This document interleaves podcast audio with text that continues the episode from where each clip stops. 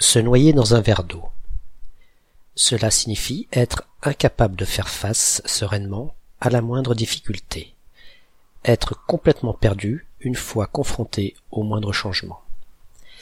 Littéralement, il est peu probable que vous arriviez à vous noyer dans un verre d'eau, à moins que vous soyez très très petit ou que le verre soit très très grand. On peut donc comprendre cette expression comme montrant le côté ridicule qu'il y aurait à réussir à se noyer dans un verre d'eau fait aussi stupide que celui de se laisser dépasser par la moindre petite difficulté.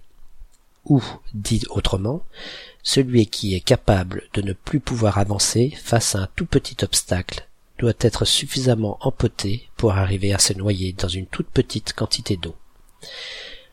Au XVIIe siècle, on poussait même l'exagération plus loin, puisqu'on disait déjà se noyer dans un crachat ou se noyer dans une goutte d'eau sauf que le sens initial de l'expression n'était pas tout à fait celui d'aujourd'hui.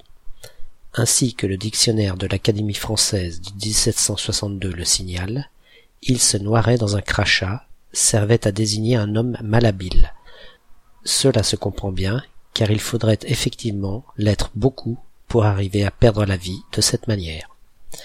Cela dit, dès le début du XVIIe siècle, se noyer avait déjà le sens figuré de se laisser dépasser ou submerger.